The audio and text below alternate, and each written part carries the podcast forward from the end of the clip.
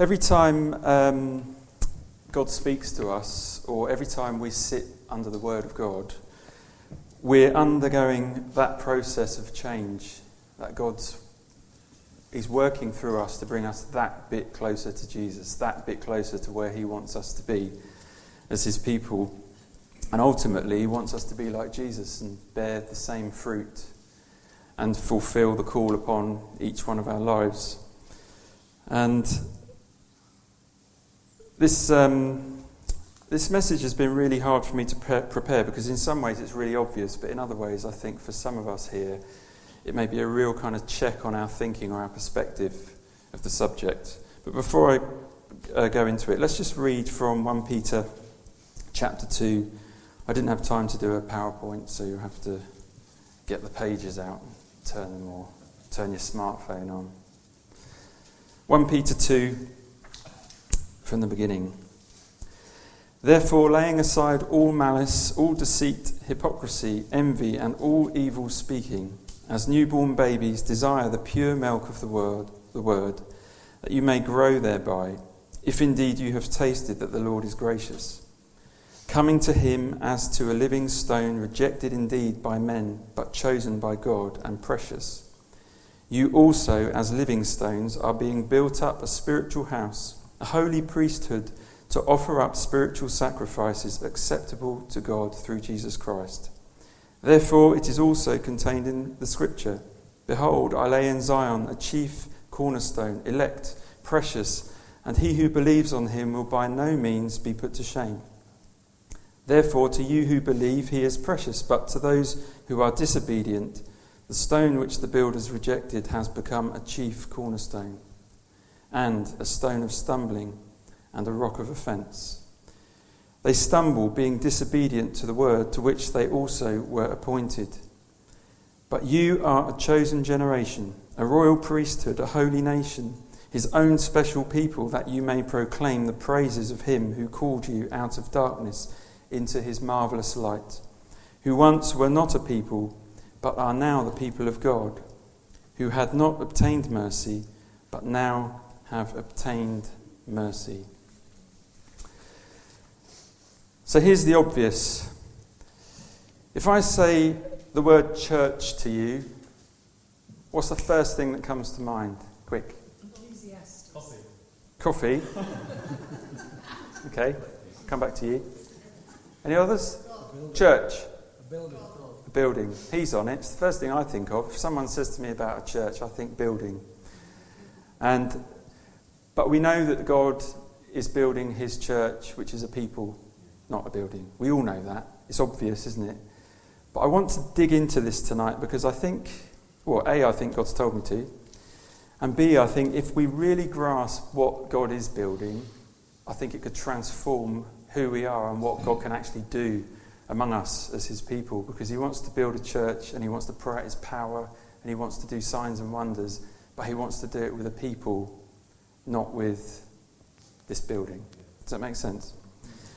So, the word church, being a good student, is uh, used, the actual word church is used in the uh, Bible 115 times. The actual word that was in the original text is used 118 times. So they've translated it as it, in a way as it should be three times, but they've used church the other 115 times. So the modern translations say, uh, let's, the first occurrence of the word church is in Matthew 16, 18, and I've already quoted it. and I tell you that you are Peter, and on this rock I will build my church, and the gates of Hades will not overcome it. So that's in the King James, the New King James, the NIV, that's the same the same words used. But if you go back even further into history, to some of the older translations, they don't use that word. In, in the Young's literal translation, it says, And I also say to thee that thou art a rock, and upon this rock I will build my assembly, and gates of Hades shall not prevail it. Tyndale says, And I say also unto thee, Thou art Pete's really clever words. Art Peter, and upon this rock with an E, I will build my congregation. And then in the Lutheran Bible, it says, Und ich sage dir auch, so I won't go on.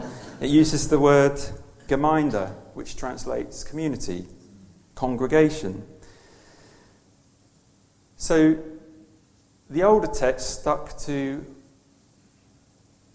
the more what the word really is, is really getting at, and the more modern congregations, for some reason, have used the word church, which we know is the people. But it kind of gives us this thing in our culture today church is a building. We see church buildings everywhere.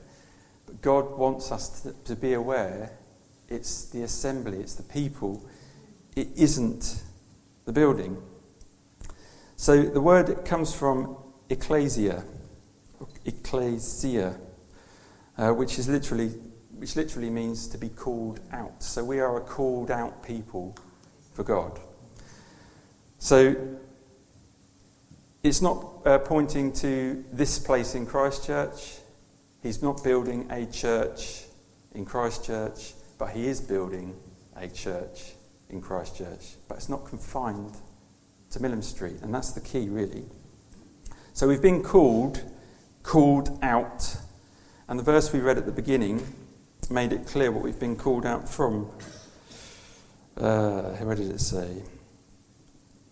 Called you out of darkness into his marvellous light. So we've been called out of this world, we've been called out of the darkness, out from beneath the enemy's rule and reign into Jesus' kingdom where he is now our king.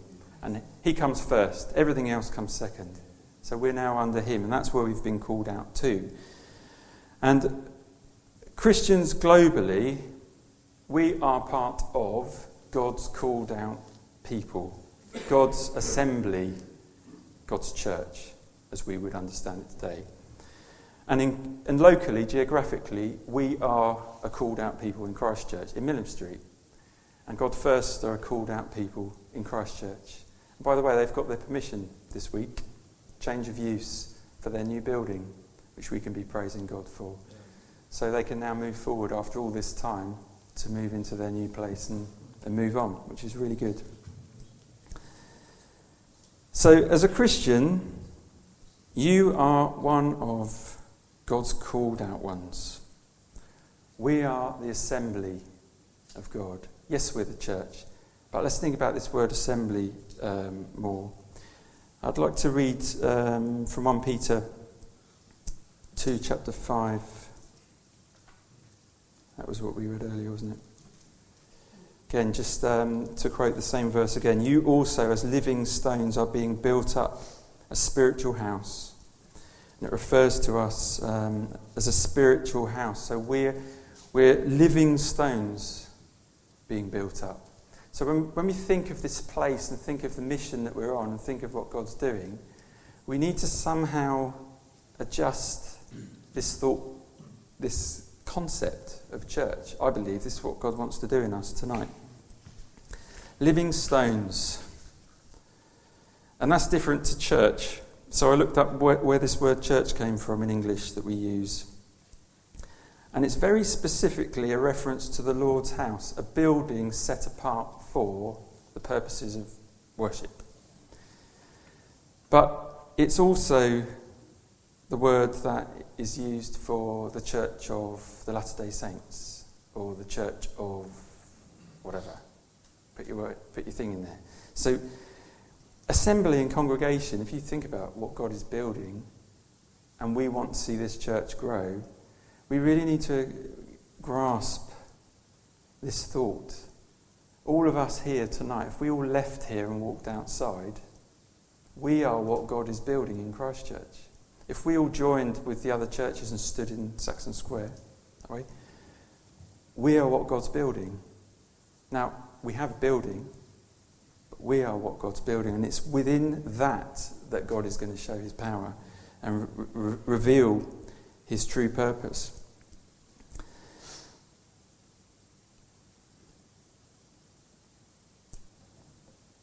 Let's just read 1 Corinthians 12 28.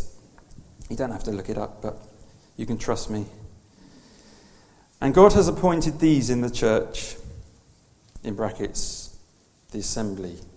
First apostles, second prophets, Third, teachers. After that, miracles and gifts of healings, helps, administrations, and varieties of tongues. So, within, within the church, God has ordained these roles. And those roles aren't given to the church for here, they're given to the church for here. Do you understand what I'm saying? So, if you're a prophet, you're not just a prophet on Sunday. If God uses you regularly in the gift of prophecy, don't use it on Sunday morning and Sunday evening. Be ready on Tuesday with whoever. Within the body, when you assemble, let's, let's really get this thing that we are the church everywhere we go, every day of the week. If you're a teacher, expect to teach. God's going to bring opportunities where you can influence someone with the very gift that He's put within you. If you've got gift of helps, a gift of helps, which is a specific gift, don't just help in this church. If you see a need, let's use the gift. Let's help people, help each other. Healings. We can go on, can't we? God doesn't want the role He's given you confined to this building. I need to read, I really need this to come across. God does not want the role He has given you to be confined to this building. So let's rewind to the beginning. When we say the word church, what is church to you? I'd like to just pause for a minute. Is church a Sunday thing? Or is church a people thing? Because whichever way that goes, we may need to adjust some of the things maybe that we do. I want to stick a few things in here before anyone thinks I'm coming against the church. I'm not splitting hairs over a word, so we'll still call it church because that's what we're going to do. Let's, let's be realistic.